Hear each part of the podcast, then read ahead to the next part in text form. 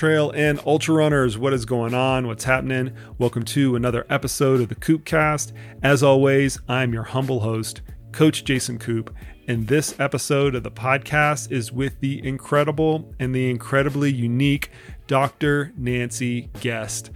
Dr. Guest is a registered dietitian. She's a personal trainer as well as a strength and conditioning coach to elite athletes and everyday athletes alike. She has served as Canada's head dietitian for the Vancouver 2010 Olympics as well as the 2015 Pan American Games. She has also prepared athletes for the last four Olympics in London, Sochi, Rio, and Pyeongchang. Dr. Guest has an illustrious research career, which culminated with the 2019 Dr. Michael C. Archer Award for Research Excellence. And I cannot understate how amazing that is to actually receive. Congratulations, Nanci. That wasn't that long ago that she actually received that. This podcast is all about one of Nanci's areas of expertise, which is caffeine and performance for athletes, in particular in an ultramarathon situation. Ultra runners are in this really unique proposition where we can use caffeine for acute performances for workouts. We can use caffeine to stay awake and alert during the wee hours of the morning for those overnight ultras. And we can also use caffeine to stave off fatigue for those long runs or for ultra marathons. And those are all very unique propositions, which Nanci and I talk about throughout the course of this podcast. I had a lot of fun with this. Nanci is an awesome follow on Twitter. The links to that will be in the show notes. Go give her a follow on Twitter. You will not be disappointed.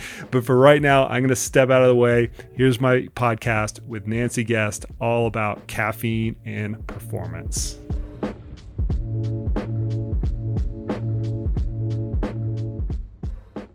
I actually forgot about this. How did you get it? How did you get so kind of like wrapped up in caffeine in the first place? Because this is like one of your many things that we were talking about before we started recording. Like caffeine just seems to be one of those things. How did you get involved in it in the first place?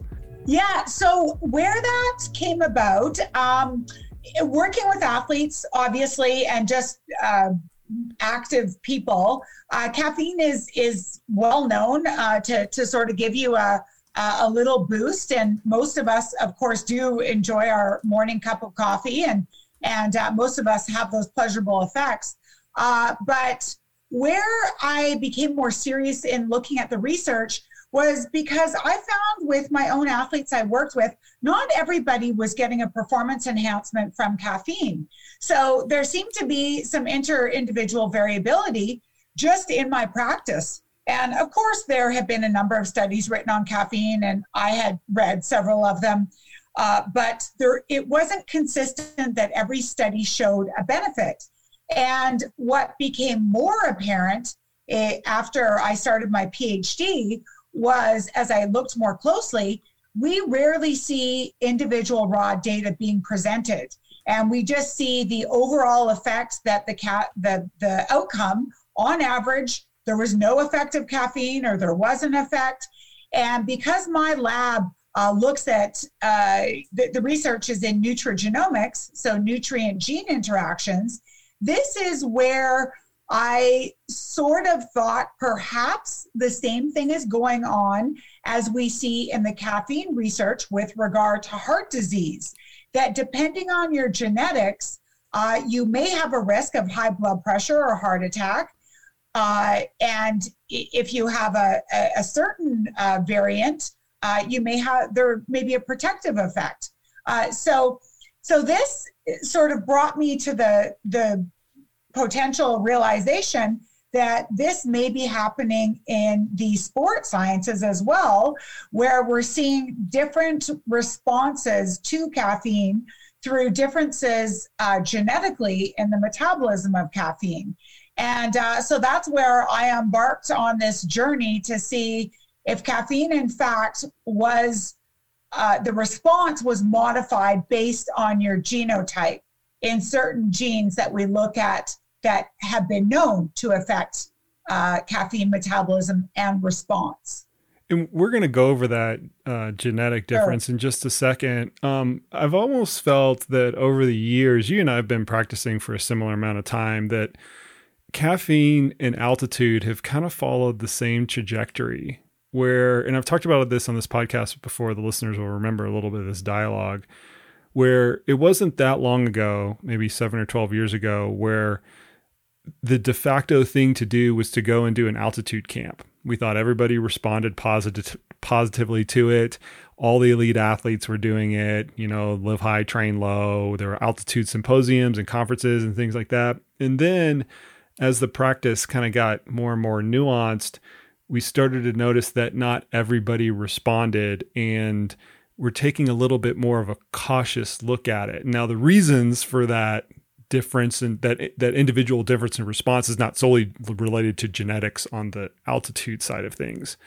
difference and that that individual difference in response is not solely related to genetics on the altitude side of things. But caffeine has kind yeah. of followed a similar pattern where, yeah, I mean, you remember in the, especially in the, like the late '90s with all the cyclists and things like that. I mean, they were downright abusive towards towards caffeine and caffeine use, and we're starting to filter out a little bit more use of it. Have you like seen the same thing with cat with caffeine to where now we're trying to like almost like tailor it down a little bit more? But is is it really at a genetic level to where that tailoring is most appropriate? Well, you know what I like to say about uh, life in general is there are only two things that are impacting uh, your behavior or your health uh, genetics and the environment, or the interaction of your genetics and the environment. Uh, so basically, almost everything could be traced back to our genetics. Uh, so we have not identified all the genes that affect uh, altitude training or caffeine or creatine or uh, our response to various phytonutrients. Uh, there's a lot out there that is yet to be discovered, but I do believe that we have enough data showing differences when it comes to feeling jittery or anxious or more energetic or uh, having more difficulty sleeping. So, sleep disturbances are on a spectrum uh, between individuals, among individuals. And then we have the severity of withdrawal effects. And there have been associations to genes. But I think really, uh, when it comes down to an individual, there's going to be some interaction with their past experience uh, coming from uh, perhaps the the habits of their parents, uh, their mother during pregnancy, all the way to how they train, how experienced they are, what their habitual use of caffeine is, uh, their, the, and what their choice of the form of caffeine. So there are several factors. And you're right. What we are trying to do is sort of pin it down to give the best personalized and individualized recommendation. And I think we do have to guide our recommendations based on several layers of personalization. And so it's not just about genetics. Uh, you know, that's one layer that I provide guidance to my athletes. Uh, but there are many other things to consider, just like with general diets. Um, you know, there, there are many factors that go into what is the best diet for you. Uh, so, and I think it the same goes for supplements. And we can get into sort of all those reasons and and how I assess an individual of whether they should use caffeine at all even if it is providing a benefit, we still may advise, uh, again, on a one to one level.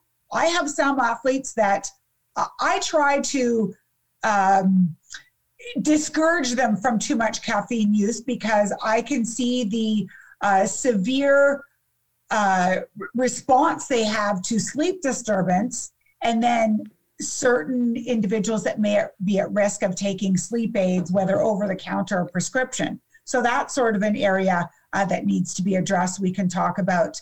Uh, but I do think uh, people need to be on their individualized caffeine uh, program. And I, I say that similar to my, my colleague Amy Bender, which some of her research will come up, uh, where she talks about athletes being on an individualized sleep program. And I think we need to take all those factors and decide how are we going to approach caffeine with this athlete? You know, it's so funny you mentioned that because I know a lot of athletes out there that are going to use caffeine, particularly in an evening evening workout, in order to get the ergogenic effect within the workout itself, but they don't realize the effect that it has on sleep afterwards. And it's almost like one up, one down, or one up, two down, maybe. Maybe they get a little bit of boost on the workout and they can reap some benefits from that workout. But then if their sleep and their recovery is impacted, it's almost it almost comes out as a wash. Before we get too far into the weeds into the individualization, and we we people like you and I, we love to do that, right? Yeah. People want to know what are just the general guidelines if they're looking to use caffeine in a, in what I'm going to call a traditional ergogenic way, right? They're going to use it right before a workout or a hard workout in order to or a race in order yeah. to enhance that. And there are lots lots of studies partially because it's easy to get college kids to it's easy to recruit college kids for two things alcohol and caffeine. So we have a yeah. lot we have really robust research on how that on how this actually works. So let's start with that framework. If somebody's going to use caffeine in that traditional ergogenic sen- sense for a workout or a race what should that look like in terms of dose and timing? Well it, it's an interesting question because we have the practical experience, and then we have the research, the published research. And sometimes that doesn't always align. Uh, so I sort of wear two hats. I have the researcher hat, and then I have the sport dietitian hat. And uh, so, uh, first of all, I I have a, a very uh, thorough assessment with each athlete I'm going to be working with. So it depends on the sport. Uh, so, for example, if a, uh, if a training session or a race or a competition, if we're looking at 90 minutes or under, I think uh, probably the most uh, consistent and beneficial approach we see in practice and in the research is to supplement anywhere from 30 to 60 minutes ahead of time. And that is going to be with your traditional three to six milligrams of caffeine per kilogram of body mass. Now, where uh, this can can differ, we sort of have a uh, a bit of latitude with our approach.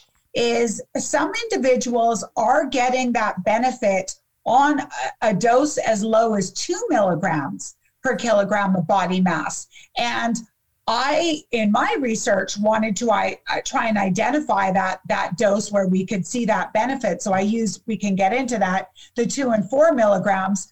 Uh, but in my experience, and as far as a lot of the published research, I don't believe we need to go up to that six milligrams per kilogram. So I uh, I would have an individual start out with the the three to four milligrams and again, 30 to 60 minutes before they begin uh, that training session or that competition, if it's around 90 minutes. Uh, and I think that's the, the best approach for that time frame. Now, if we're looking for uh, an endurance sport that or a training session that's lasting longer, so looking at two to three to four hours, all the way up to uh, Ironmans, triathlons, uh, ultra uh, endurance events, then our strategy shifts. And we wouldn't want to start out with such a high dose, but we would look to start out with a smaller dose and then have those intervals of the smaller doses uh, throughout, especially as the athlete starts to fatigue. And I think uh, we do see a consistent benefit physically and cognitively when we give caffeine at a point where fatigue is starting to set in. So I think caffeine may have its strongest benefits when you're starting to get tired. And your your listeners will be uh, glad to know that the most consistent benefits we do see with caffeine are in the endurance arena.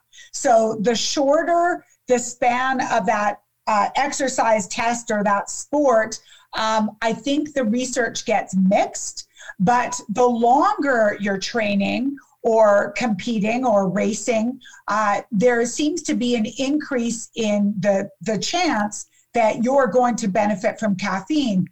We'll have to consider other factors. Uh, but the good news is, I would say most endurance athletes will benefit significantly. Uh, and I, I don't mean that necessarily statistically, but have a, a, a huge benefit, anywhere from one, two, three, four percent, and that's that's a big jump this conversation is going exactly like I had uh, for, forethought that it would, where it's just giving us more and more of an excuse to take in more caffeinated products.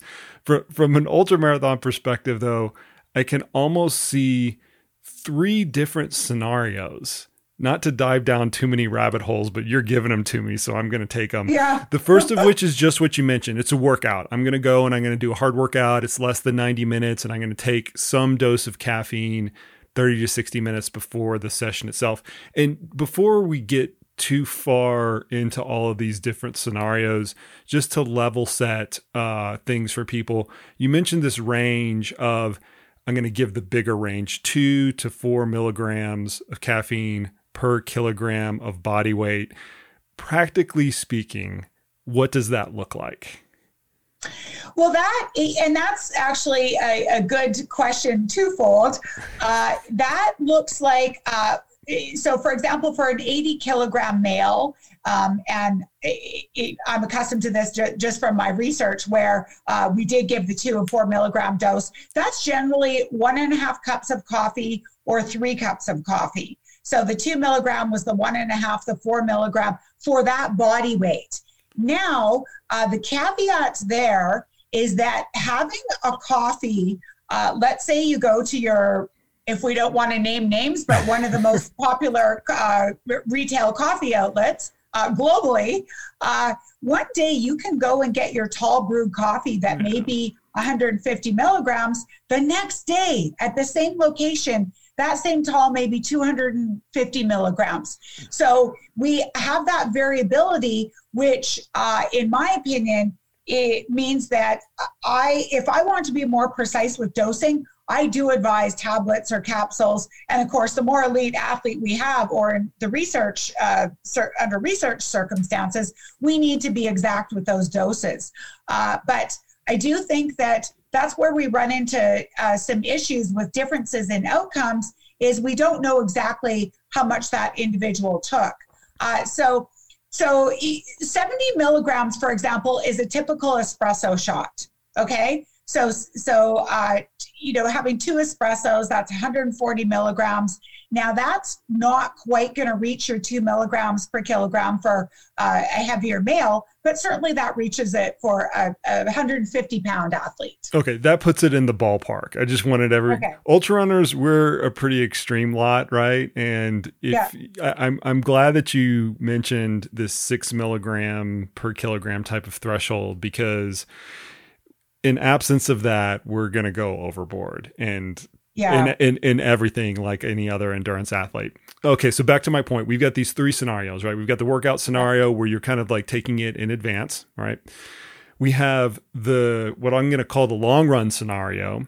And I agree with you that I think that bang for your buck, that's where caffeine is really going to shine through. Where you where you're going out there for two, three, four, five hours, and there's some level of fatigue that's going to be imposed.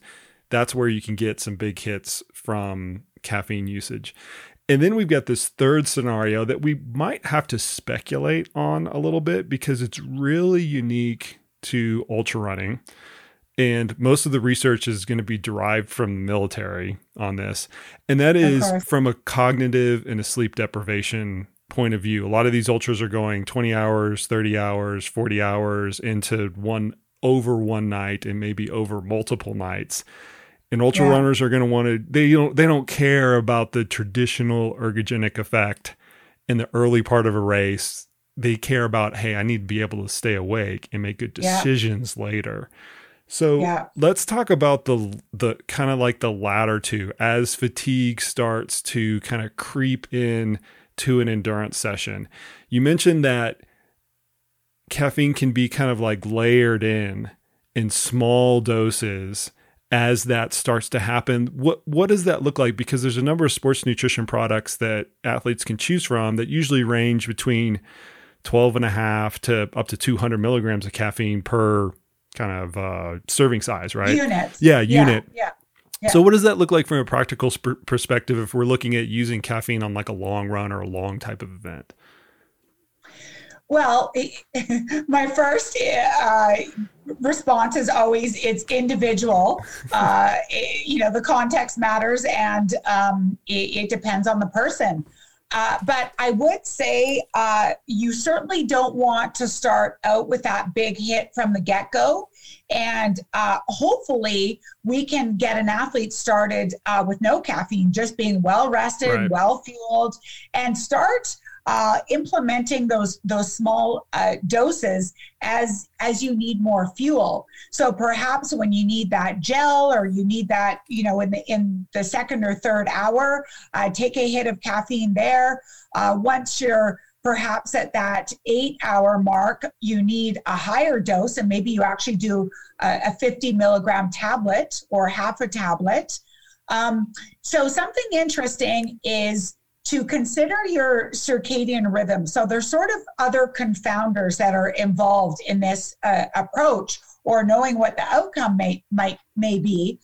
And uh, so what we've seen in some of the sleep deprivation research is that the their circadian rhythm is very influential and uh, not only on your ability to stay awake but also your performance and so uh, one study showed that even at uh, the 30 hour mark when it was daylight, there it was easier for subjects to stay up um, than it was when at the 24 hour mark when it was dark.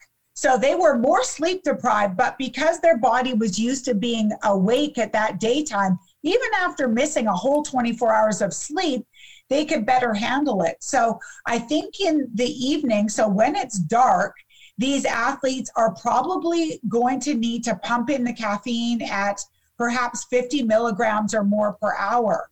And I think we do see uh, at the end of some of these events uh, that uh, over a 24 hour period, some athletes are at the at the 100 to 200 milligrams. Some are up to close to a thousand milligrams that they've consumed in that time period. So I think uh, knowing when you're starting to drop off and trying to get it just before you, you know, sort of get into that uh, beyond the point of no return. Um, but I, I would say uh, to consider uh, the if it, the daylight, also what time um, you would be eating, and so we're more likely to be awake at meal times, and so to sort of foresee uh, when those are occurring during the event. But when your body is actually going to be winding down and sleeping in regular life uh, in this 24 hour period, that's when you're going to need those hits, probably at, at the greatest frequency um, and that, that moderate dose, though 30 to 50 to maybe 70. And uh, I, I, would say through uh, tablets, uh, you know, broken up, or um, again, if you're needing the fuel as well through that form. Through sports uh, nutrition products. Yeah. So we're kind yeah, of we're, we're yeah. kind we're kind of getting into the typical ultra marathon situation, especially hundred mile ultra marathon situation. And there's this there's this phenomenon that's not just in ultra running, but we tend to we tend to think it is, and it's called the witching hour. And so typical race start out at five six a.m. Sometime yeah. around two or three or four a.m. And there's actually really good research to to draw upon with this is the highest rate of dropout for any ultra endurance type of event. It's right before that 24 hour period of, of when they've actually been going. It also happens to coincide when everybody's the drowsiest and, and, and the sleepiest. Yeah.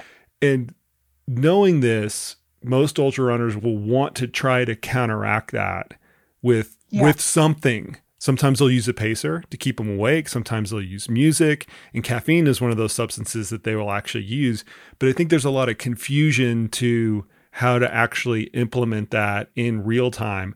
What I'm, what I'm hearing you saying is to roll it in at a slightly lower, slightly lower and smaller doses, yeah. perhaps in the hours before that time frame. Yeah, or, or more frequently, so eh, every 60 to 90 minutes uh, taking that. It, it, also depends on on energy expenditure. So um, I think if you are or uh, intensity. So if you're going through, if this is a flat race or if it's um, if you're the, the fatigue is setting in and you have some elevation to conquer, uh, I think perhaps you need to, you know, to to hit your system with a a bit of a higher dose, depending on body weight again. So we we do see that typical 100 milligrams used as flat cola, for example. We have the research behind that. Now, that's a different hit for someone who weighs 120 pounds versus 180 pounds. Uh, so, so I think um, if we look at the one milligram per, per kilogram of body weight per 60 to 90 minutes. Mm, that's super important. Yeah. Yeah. So I think that sort of, uh, you know, we, we get into that that ballpark.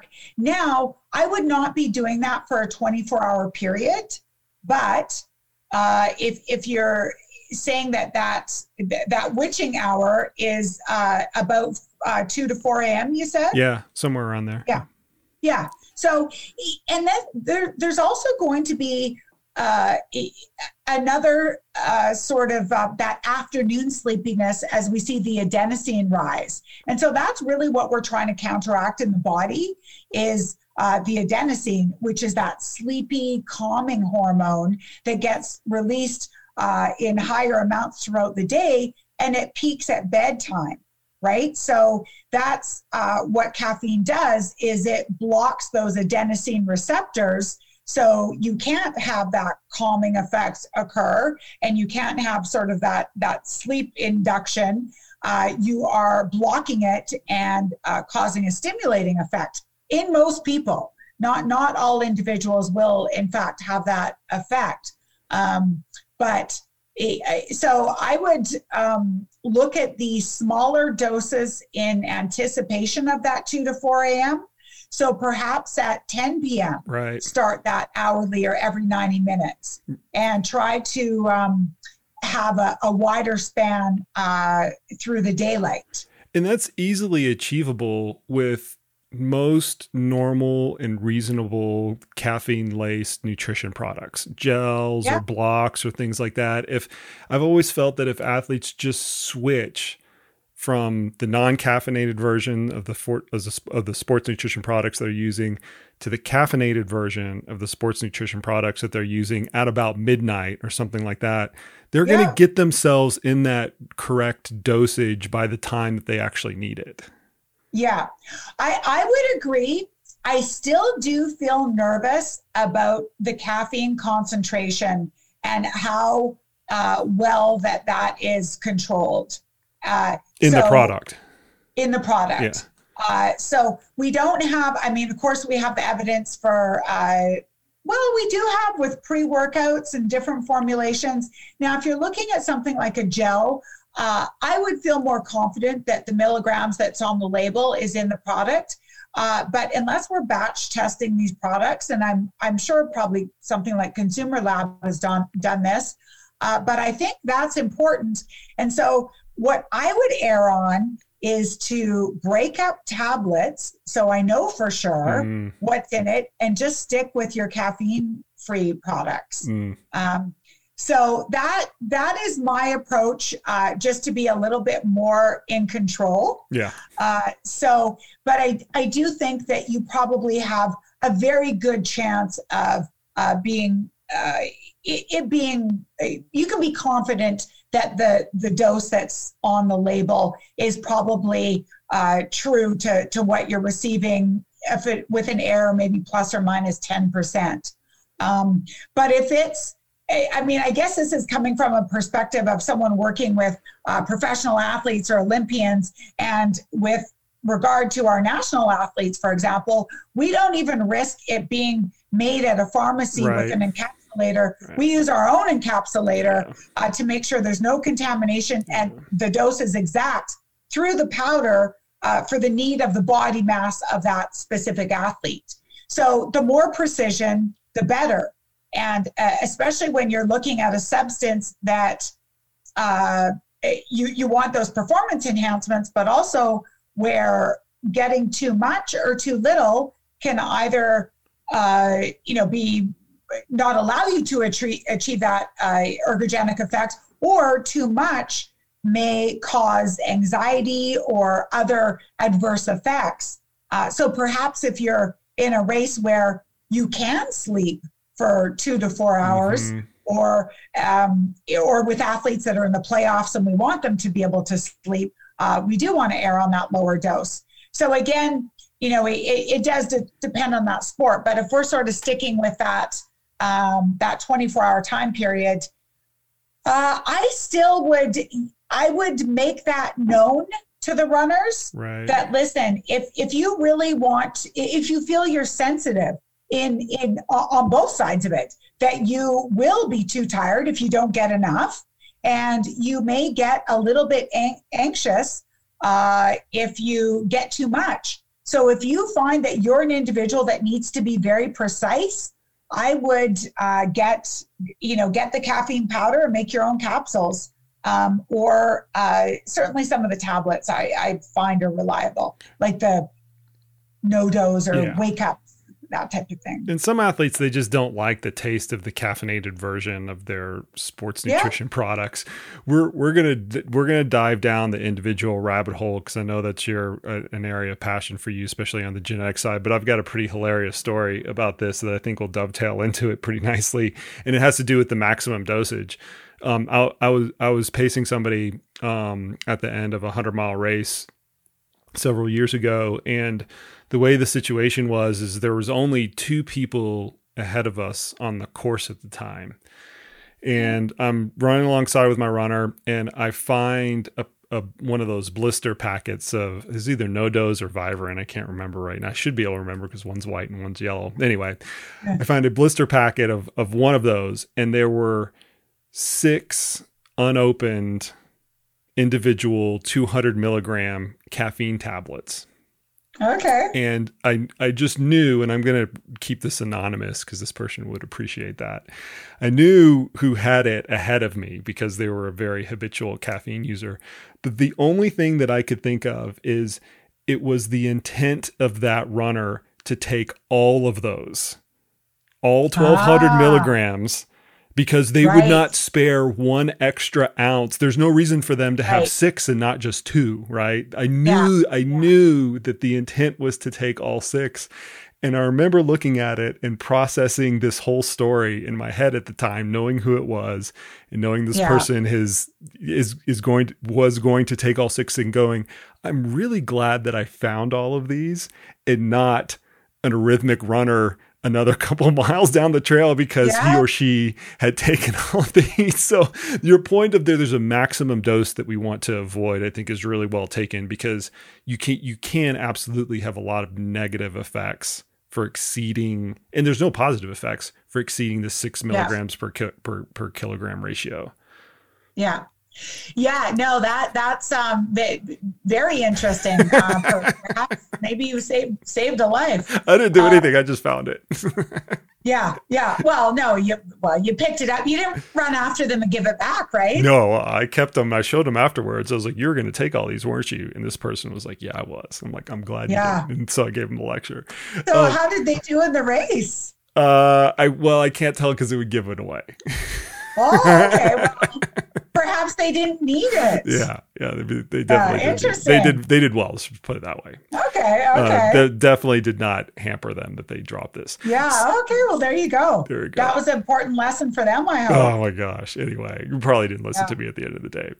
Um. Okay. We've we've dabbled around the surface of this kind of final component that I want to talk about, but I really I really want to relay this to the listeners as well we're starting to appreciate more and more that there are these individual uh, variances in people's tolerance and the way that they are affected by caffeine.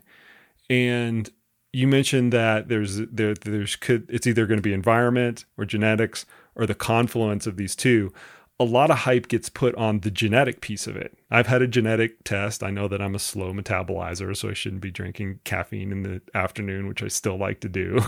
but right. but a lot of people are going to be familiar with uh, just getting an over the counter direct to consumer genetic test that can that can determine this. Before we dive into that, like paint the whole landscape in as briefly as you can of this inter individual variability in terms of how caffeine affects people? Sure. Uh, well, there's the genetic uh, component, of course, but I'll I'll just list uh, a, a, few other areas to consider. That is the training s- status. Uh, so the research is mixed, but that may play a role whether you're a trained athlete or not as well trained. Um, if you're caffeine naive, meaning you don't use caffeine regularly, you may have uh, a, a greater response.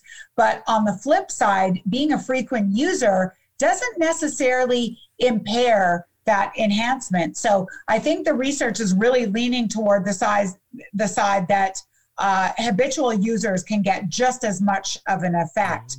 Uh, so I don't think we have to worry. And I certainly would not advise that someone take uh, and i get this question all the time should i take a week or, or yeah. two or a month off caffeine yeah. in order for uh, during my uh, competitive phase or you know in season to get the most benefit well you may lose out on some important training uh, adaptations in that two three four week period so certainly if, if caffeine is something that's benefiting you in in training and in competition you really don't want to give up those weeks of not having as as uh, high of a quality of, of training session. Um, you, we also need to consider, and this is related to genetics. Some individuals have a greater withdrawal effect than others. So we see uh, through through research that have been associated to, to certain genes as well. We haven't done uh, necessarily interventions on this, but we do know with questionnaires that some uh, can skip three days of using caffeine and they're fine. They can, oh, I'll have a coffee this morning. I won't have a coffee for the next three mornings. Doesn't really affect me too much. Others can have severe migraines, severe, severe fatigue. Uh, so when we look at research where they've only abstained from caffeine for 24 hours, that's where we we may not uh, see that true performance enhancement and maybe falsely we think there was a benefit right. only because it's bringing them out of that withdrawal. So if I'm feeling awful and right. tired because uh, I'm having this withdrawal effect and you give me some caffeine, I might perform better, but it wasn't really better, uh, you know, due to the caffeine. It just brought me out of withdrawal. So that's something to consider. That's something um, that used to be de facto practice. And you remember this, where we used to take yeah. people off of caffeine before their critical event or whatever. And we ended up screwing them up more than yeah. more than actually helping yeah, them. Exactly. That's why I that's why I do not advocate for that for that uh, to to for athletes to abstain for from caffeine for the one to two weeks before an event because it typically has more negative effects or it can have more yeah. negative effects than positive effects at the end of the day. I'm really glad yeah. that you mentioned that. Yeah. No, for sure. We don't we don't want to uh, sort of uh, get someone um, yeah, sort of off their their program uh, mentally and physically. Right. And uh, especially when we're dealing with something that is a psychoactive substance. And uh, we, we want to keep the mind clear and focused. And so I don't advise changing up much of anything in your in your few weeks before your event, uh, including diet. I mean, if you taper right. down your training, uh, your your glycogen is obviously going to be uh, at a higher level if you're not expending as much. But otherwise, you sort of don't want to rock the boat. Yep. Um, so now, when it comes to genetics. Uh, so when I began uh, my research, uh, I guess we're looking at eight years ago now. When I started my PhD, the, the first study that did look at genetic uh, differences was uh, uh, Christopher Womack, um, and he did find that when looking at one gene, uh, the CYP1A2 gene, which is part of the, the P450 uh, uh, enzyme um, sort of pathway within your liver that detoxes various substances, including caffeine. So this identifies an individual as a fast metabolizer of caffeine, they break it down quickly, or a uh, slow metabolizer. And then we do see a third genotype, which is what we label as an ultra slow metabolizer. Now, most studies combine those slow metabolizers, so they're not seeing perhaps a true effect of the ultra slow individuals, which is what my study did. I did find that there was a difference in performance between the uh, fast metabolizers or AA genotype. The heterozygotes really had not much of an effect. Some had a small improvement, some had a, a small impairment. But then it was that third group. Uh, unfortunately, only eight participants. So I only had eight athletes with that genotype, which is typical of the frequency we see in the population is around 10%. Uh, but I had uh, over 100 athletes, yet only eight of the athletes were of that ultra slow metabolizing genotype. So that really is not uh, allowing us to uh, conclude much. It, it needed to be replicated, but unfortunately, the studies that have come after uh, have uh, some of them have shown that the fast metabolizers are, I think, in all but one study, do appear to perform the same or better. So it's always been those fast metabolizers that are likely getting more of an ergogenic benefit. Now, when those groups are combined uh, and we don't see that there's an impairment, to me, uh, it, it's those uh, smaller studies where maybe there's only one uh, ultra slow metabolizer, one or two. And so we don't have enough of a sample size to, to replicate what I found. Uh, so I think what we do need is a study where we have uh, 50 perhaps in each genotype. We need a, a larger sample size in that ultra slow metabolizing group. Now, we have, uh, there was a recent study showing with a, a caffeine uh, mouth rinse that uh, out of 10 subjects that they recruited, nine of them were actually in this ultra slow genotype, which is interesting. Uh, and one was a heterozygote and so just a regular slow, not ultra slow. And this is a group out of Brazil. And uh, so I've asked the authors, of course, are you sure you found nine yeah, slow yeah, metabolizers right. be, or ultra slow? Because that's not the usual, but there there certainly did. It could be the the ethnic background uh, in that population, but they did not have uh, a benefit from this caffeine mouth rinse. Uh, so so I would I would say that we're we definitely can't conclude for sure. We know there are differences, uh, but certainly what I advise to athletes is that if you are a fast metabolizer and you want to perform better in your sport, I would advise that you do try caffeine. Now, if you are a slow metabol- metabolizer, either the moderately slow or ultra slow, I would monitor your performance and I would try uh, some workouts or some races. I mean, of course, try uh, try it in training uh, without caffeine and see how you do. And I do have a couple of an- anecdotes, of course. And I did have one runner that had uh, had been a runner, 10k runner for over uh, probably 12, 15 years, and had always used caffeine. His genotype was that ultra slow metabolizer and I said, you know what? Just try some runs without caffeine, see how it goes. He was convinced that that's, you know, he was not going to perform better. So he ended up doing 10 runs without caffeine because each time he was surprised uh, that he was actually performing the same.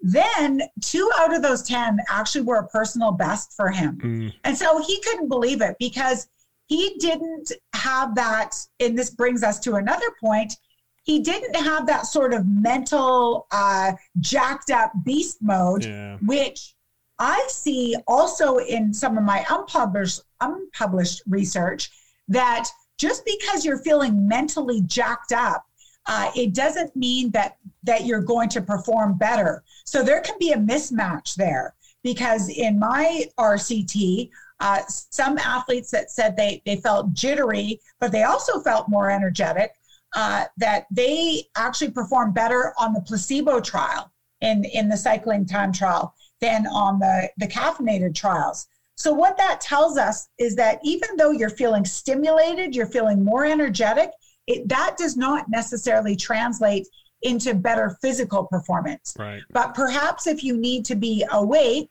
but not physically acting, so if it's purely a cognitive setting, uh, you know, maybe the our recommendations will differ.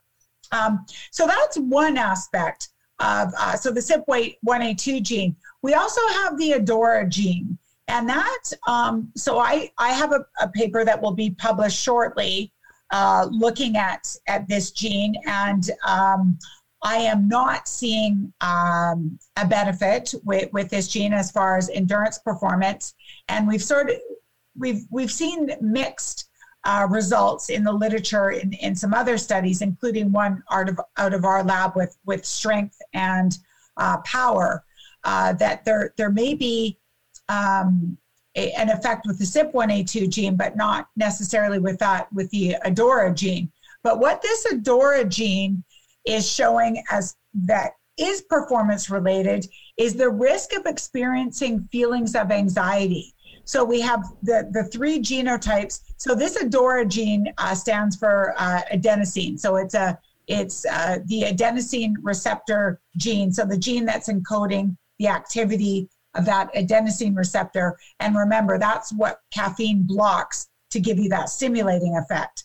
So we do see that some individuals, the TT genotype, for those that are uh, interested in the exact genetics, uh, that they have a higher risk of feelings of anxiety. And this you can maybe override and still have a performance benefit. But for many athletes, this anxiety may hamper their performance. And certainly, when we uh, have sports where you need to be focused, uh, concentrating, like going for 24 hours or like shooting, shooting in the sports. biathlon. Yeah. yeah. Yeah. Things like that. So the jittery or anxious. And then we have those that are associated with uh, greater sleep disturbances. And so that's actually a study I, I, would, my colleague Amy Bender and I would like to do is to see what uh, athletes, and of course, important for the military, who is well equipped to handle right. sleep deprivation right. and get the rescue from caffeine, and who is actually uh, possibly dangerous yeah. without sleep.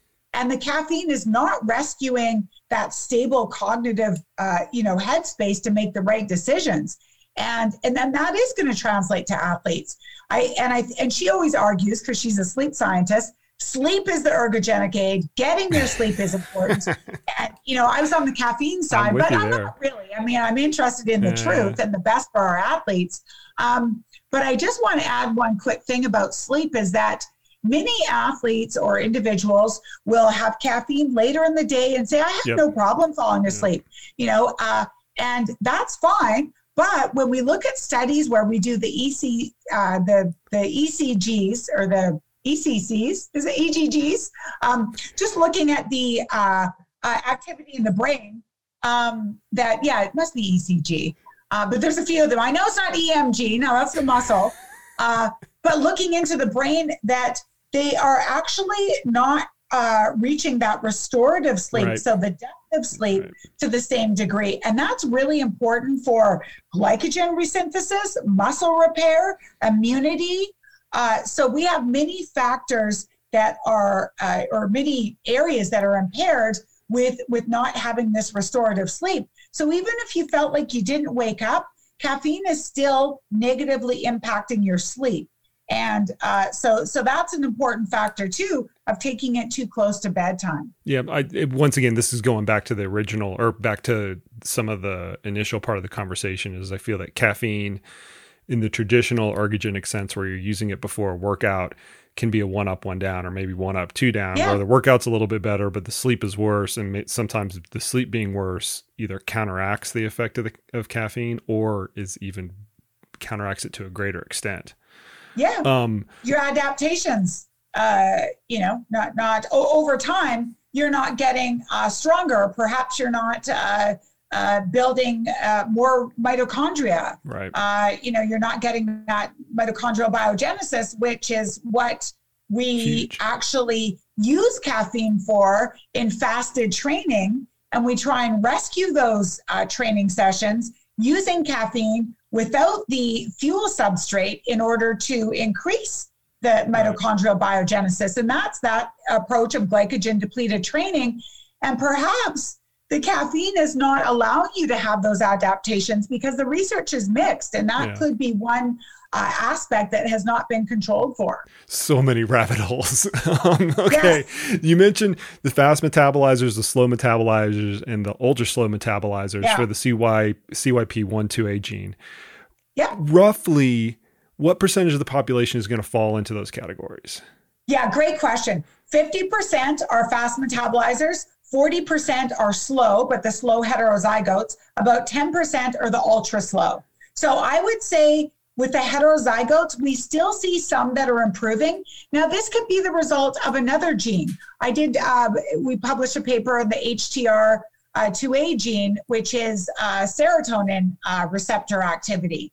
So that was uh, showing that if you're a fast metabolizer, having the CC genotype of this additional gene uh, sort, of, sort of reinforce the fact that you're likely to benefit.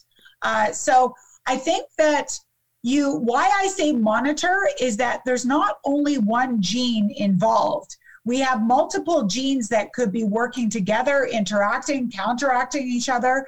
So with those heterozygotes, I would say that still many of them will still improve performance. And so I don't think it's just 50% of people out there that will have an, an improvement.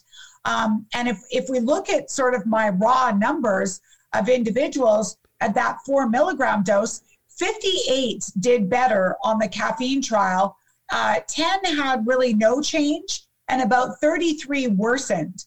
So um, I, I, would say, as a generalization, uh, what I see in the endurance, in my experience and in the the literature, probably about, uh, you know, you probably have about a a 75% chance of having a benefit of caffeine as an endurance athlete.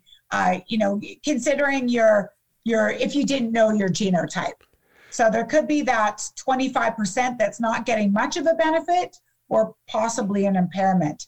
But but um yeah, but so so if we look at being a fast metabolizer or uh 20% of the heterozygotes, we have 50 plus 20, you have your 70%. So, so but, the genes aren't automatically going to screw you. If you're a slow metabolizer or an ultra slow metabolizer, I think the, I think the listeners can take away two things from this.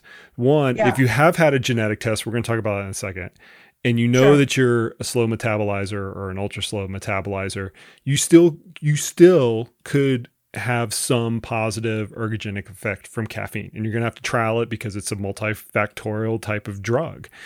The yeah. second thing, and I have to mention this with our audience, is be, if you are in the slow or in the ultra slow category, or you think you're in the slow metabolizing or the ultra slow metabolizing category, that doesn't give you permission to take more. Right. More is not the answer here, right, Nanci? Yeah. Yeah, absolutely. If there's something that I would suggest playing around with, it would be taking it sooner. So mm. perhaps take it 90 minutes before you start your run or your race. And uh, that those are studies that need to be done. I think uh, we don't have enough research on the timing. So how much beforehand, uh, how much during? I think we really need to to sink our research teeth into that and see what are the differences with taking a uh, a small dose, a, uh, 90 minutes before, and then another top up dose, maybe just before, uh, in the middle of training, as we discussed.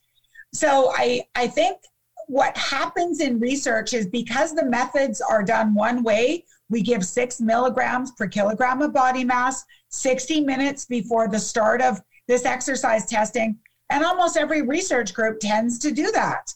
Uh, so in my study, we had different timing because the exercise tests I did four strength, power, anaerobic, the Wingate, mm-hmm. and the mm-hmm. endurance cycling time trial. So uh, some of them started at 30 minutes, 40 minutes. The cycling time trial started around 60 minutes. Uh, but we also had, um, so not only the timing uh, beforehand, um, but that we need to consider but the amounts at each of those intervals have have not been um, I, I, don't think researched consistently or or enough. I'm almost feeling like this is following the carbohydrate path right? Where first we add in layers of okay we know this is the general range of carbohydrate for an endurance athlete. This is the range of carbohydrate intake we need to target for any endurance yeah. athlete. Here's what we need to do for an endurance activity that's higher intensity. Here's what we need to do for lower intensity. Here's what we need to do for this type of person, for that type of person. I almost feel like caffeine's kind of following that same, maybe like five or seven years behind, that same kind of pathway where every few years we start to get a little bit more tailored and tailored recommendations. Yeah, Yeah, I agree, and and we do know with the multiple transporters, that was uh, quite a. Right. Uh, you know, sort of some of those landmark uh, papers just yep. re- recognizing. Yep. And, and, that is also genetics because we have the genes that are encoding those GLUT2 uh, receptors and you may have a, a, a max capacity of how much glucose you can absorb. And having that, if you have a low cap, a low ceiling there, you would be an individual who may benefit by having more fructose or galactose or uh, so so that's also where where genes can play a role there so i think um, i guess the exciting part of research and not so much for athletes that want to know now exactly what to do is there's no shortage of things to examine and investigate, and we're learning more with time. And uh, but but I think one thing that's consistent in our learning journey is that there are many factors, uh, multiple layers of that individualization, and uh, we there are there are often questions that are not being asked of athletes that I think uh, is important. And just as a, a, quick example, I see a lot of team sports uh, use caffeine in a way where somebody comes with the bottle and each rugby player or basketball player gets their tablets. And it, there's there's not only the fact that it might not sit well with some athletes, but also the fact that there's a little bit of this uh, club, this peer pressure, yeah, and yeah. you know, if somebody says no, I'm not going to take any. Um, you know, I see, I see that also with my or, ordering plant-based meals or vegan meals. If you're not eating, you know, the the chicken or the uh, the chicken wings or the ordering the steak as part of a male team, uh, you know, it's risky. It's risky of being ostracized. And I, I think we need to sit down with our athletes and say, what, you know, what are your barriers? How are you feeling? How are you sleeping? And I think that's that's going to be our path to success. That's the path to gold is to to consider um, perceived and real barriers and and that heart to heart. I, I can't emphasize enough uh, of sitting down with an individual and you know looking them at the eye and saying, let's make you the best you. And how are we going to do this together as a team? Nanci, I've had the exact same experience in consulting with some of the league sports teams where you walk in and they have the exact same prescription laid out for the entire team. You're using the recommendation of, of caffeine, but we've had it in other, particularly nutrition for whatever reason, yeah. uh, uh, elements. And I've always looked at the coach or the trainer or whoever's prescribing that and going, okay, would you tell everybody here to bench press 250 pounds? Yeah. Would you tell them all to squat 300 pounds, every single person on the whole team. No, of course yeah. you wouldn't do that. So why are you doing that with this one recommendation? It, and, yeah. and finally, for whatever reason, that kind of like makes the makes makes the connection. So ne- needless to say, with that, one of the things that you harped on is it's not just genetics, and yeah. these direct to consumer genetic tests are really prevalent right now. Um, you yeah. can you can get them you can get them everywhere. You get them sent to your house, you spit in it, or you provide a small little droplet of blood. You send it back, and you get this whole portfolio of things depending upon the the, the test that you're actually getting. And one of them, and inevitably is going to be this. Most of them are just dividing it into fast metabolizer, slow metabolizer. At least as far as I've seen, has that been your experience as well on the caffeine side? Yes. Yeah, they're yeah. not making the the third category, the third nuance right. category. That's correct. But yeah. I want to get your general thought on that. And you've already gone through the fact that that's just one part of the equation. But how useful can things like that be to tailor something like caffeine dose for for an individual if they're out there and they don't really kind of know, they can't get a sense of you know how they feel on different dosages and things like that. Is that a reasonable option to try to to try to like narrow down these broad recommendations to an individual? Uh, by doing a genetic test? Yeah. You mean? Yeah. Um, i think uh, one way that that definitely is helpful is it is increasing awareness. So an athlete that is going to go uh, out there and buy a test and read the results and and uh, sort of take note of how they're feeling and what the test says. Uh, I, I, think that uh, in itself is a good thing. Just like we say, when individuals journal food, uh, they they are uh, having greater awareness of what they're eating. Or anyone who starts a diet, whether it's uh, the appropriate diet for them, at least they have greater greater uh, awareness of what they're ingesting. Now, I, I would say that we have to be careful of some of the direct to consumer tests out there because some of the interpretations are not correct, uh, such as caffeine sensitivity and the markers they're using for that. We don't really um, have a uh, we don't have a test for caffeine sensitivity in that term. There isn't sort of a scientific definition right. for that. So we want to make sure they're using the gene that is associated with anxiety or is it uh, sleep disturbance? And we actually don't know. Uh, it's not consistent what genotype increases the risk of sleep disturbances, even though we have one, uh, the Adora gene, which does look at look at that. Uh, but we see that one study is sort of different from the other three. So I don't. I think we need more research in that area. Um, so I the direct to consumer tests. Uh, me disclaimer: I do work for a genetic testing company. I'm on the scientific advisory board of Nutrigenomix, based in Toronto. So that's with an X, the company name. That um, we we we really are about the science, and that's all the lab does. This this testing company is is partnered with the University of Toronto. But what I do see is in some of these direct to consumer is that they're interpreting even science that we've published, they're interpreting it yeah. incorrectly. Yeah. So giving the wrong advice. So I believe that going through a healthcare practitioner, and that's what we do with this company, but there's other companies out there. I would have that accountability uh, that is resulting from you having to answer to the dietitian, nutritionist, whoever is uh, collecting your saliva sample, uh, doing the test, and inter- going through the results with you, because I think uh, it's easily to mis it's easy to misunderstand. Yeah. Uh, the the results. Uh, so I'm 100% with you, Nanci. Here's my experience on that, just from the listener's perspective, and I I, I don't mind mentioning this at all. So we we had a product on Helix's marketplace. Um, so okay. Helix works for the listeners that aren't familiar with all these direct to consumer tests.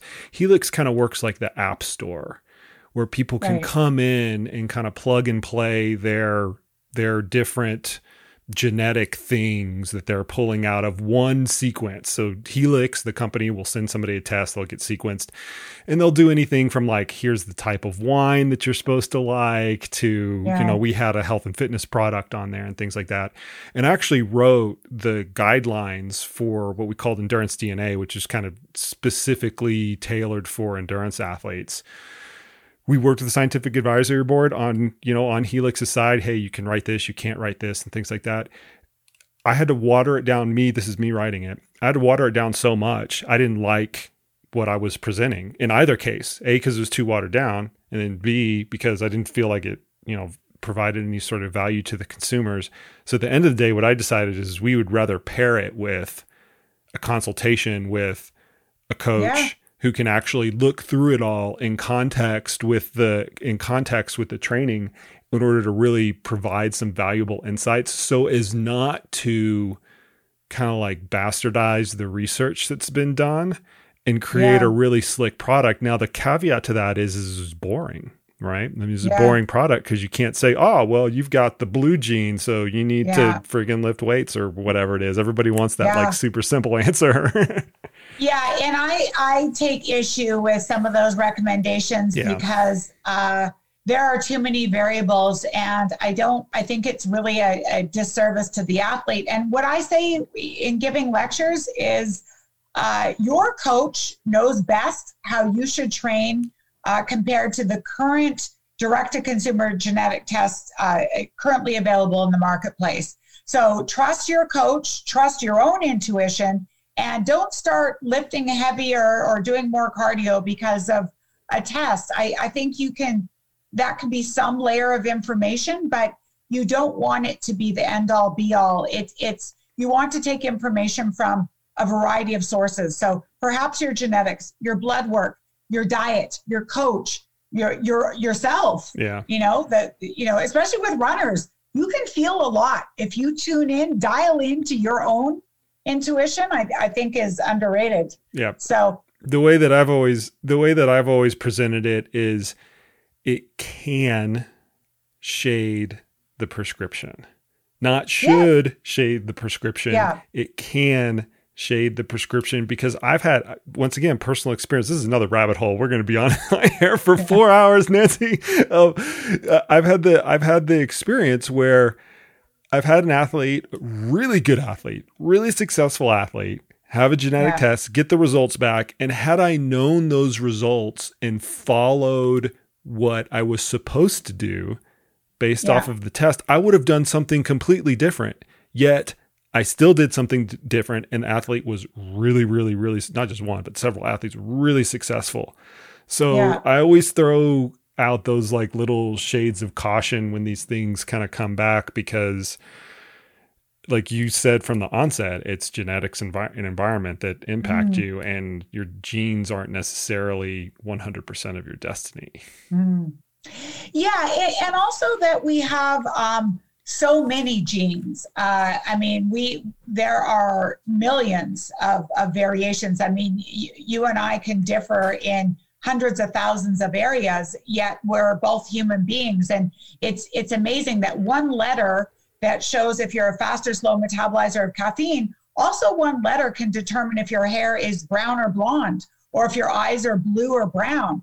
So I don't think we should uh, dismiss uh, some of these single uh, nucleotide polymorphisms or SNPs when it's just one one variant of, of one gene. Uh, but for most outcomes, if you look at VO2 max or strength or uh, the ability to put on muscle mass, all of these involve thousands of genes. Right. So looking at one is not going to give us a complete yeah. answer. And if you think of looking at a genetic test and say, hey, you know what, that may influence my outcome or my training by 1%, but I can't forget that there's another 99% that I should be addressing at the same time, or perhaps uh, more importantly, because I have better control over it. Um, so I, I think if if you could uh, you know understand 50 of your genes and you think of all of them put together, maybe can impact your performance or you know predict some somewhat of your your future ability by five percent. Sure, use that guidance. But it's also like supplements. You know, you, you want to work with your your foundation. Don't work with the supplement right. that might give you 0.5% improvement. You know, unless you're deficient, some of these supplements or micronutrients are not going to make or break you. It's are you hydrated? Are you getting enough carbohydrates? you know, start with those things that aren't as sexy, but that that's how we build an athlete is is going from the foundation up. You uh, know, and then we add the sprinkles on the ends too many rabbit holes. Yeah. I knew this was going to happen with you. Again. I know. We'll bring you back on again. It was awesome. It took us a long time just to get this first one off the ground. Maybe I like know, three years know, from now, we'll have another one. When we yeah. can travel, I'll come up to Toronto and we'll do it. well, you know what I would love to talk about is uh, plant-based nutrition. Game so that on. is my my new passion, and I would love to help runners uh, learn more about how they can eat more plant-based or uh, vegans uh, be vegan. I'm disclaimer i am vegan but i'm also a messenger of the research and i'm i'm doing a bit of research in this area now. And i, I think it's really important um, especially for those that are feeling uh, concerns for the treatment of animals the environment and many that feel uh, that uh, for their mental health they want to make this switch and how can we do that and still have them perform optimally? Because um, it's you know it's not just about your physical health and and you know the macronutrients but it's overall your philosophy for life. And what really plays a, a big role in that is is how you are eating and interacting with with the planet and with others. And so so i think this is an area of extreme growth in the next several years. And and i'm really excited to be part of um, helping with that direction of those that that want to still be able to perform their best. And we have some exciting research coming out. All right. Well, there you go. Open invitation. You get to come back on and talk about that. That was my very first podcast, by the way. I don't know if you knew that. We had uh, vegans versus the omnivores or something like that. It was right oh, around yeah. the game changers, and I was totally taking advantage oh, of all the hype. You know how that goes. yeah, the game changers. That's something. Yeah, dismantling that. But I there, there's two sides to that story. Totally. Um, absolutely. Totally. I mean, I I am shocked of the amount of people that came out of the the woodwork to slam that movie, and it's like relax. No one is going to take away your steak. You know, it was just the, whoa, that was, uh, I, I mean, never in history, I don't think if we had so many athletes come to their coaches, sports nutritionists, and say, "Oh my gosh, you know, should I go vegan or what am I missing?" and and that that really caused some some major waves, some tsunamis, I would say. It was an interesting catalyst. I I totally get you because it had the right com- it had the right combination of timing, really slick production, an intriguing storyline, and it polarized kind of both sides of the argument, eh, I think, in an equal and opposing fashion. And it yeah. elevated the stature of the movie because of that, all of which was yeah. intentional. I mean, yeah, Hollywood people behind it, they know how to push people's yeah. buttons. But yeah, we'll bring you back on, Nanci. Absolutely. 100%. We'll talk about it. Um, really quick, tell people where they can find you, and particularly your Twitter handle because you were an awesome Twitter follow. Oh, thanks, Jason. You really are uh, good. so, yeah, so my Twitter is uh, is uh, Nanci with an I guest uh, RD PhD, I believe is what it is. So so Nanci guest RD PhD and Nanci with an I. Um, yeah, there I want to do more on Instagram. It's a matter of time. Uh, so I'm I'm not uh, too active. Uh, I, I will uh, more so on Instagram, and I want to try and add more science to to Instagram, but certainly on on Twitter. And I do uh, interact with a lot of people. And the, the one thing I do like about Twitter is that you can have discussions and you can have multiple conversations.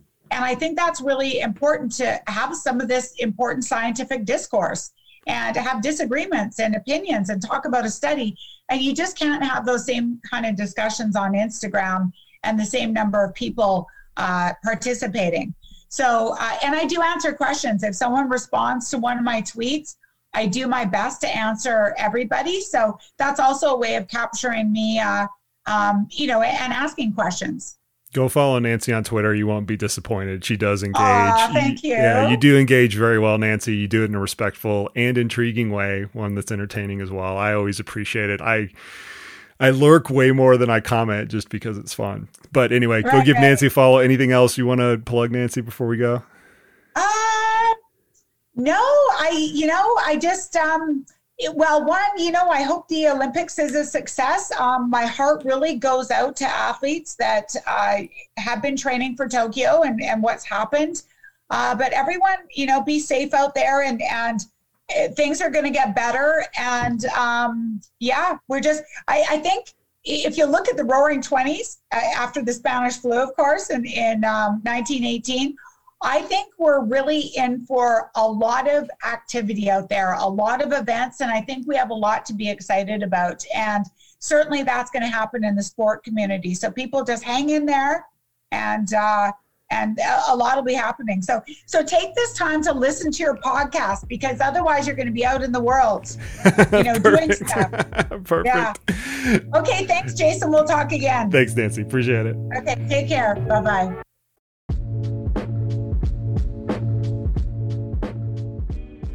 All right, folks, there you have it. There you go, Nanci. We will absolutely take you back up on the offer to come back on the podcast and talk all about plant based nutrition. I know it's something that you're really passionate about. Listeners, go follow Nanci on Twitter. It is worth your time, it is really fun, and I guarantee you, you will learn something along the way. Thank you, Nanci, for coming on the podcast today. I appreciate it. The listeners appreciate it as well. I appreciate the heck out of each and every one of the listeners. Thank you guys. You are what really makes this podcast. That's it for now, people. As always, we will see you out on the trails.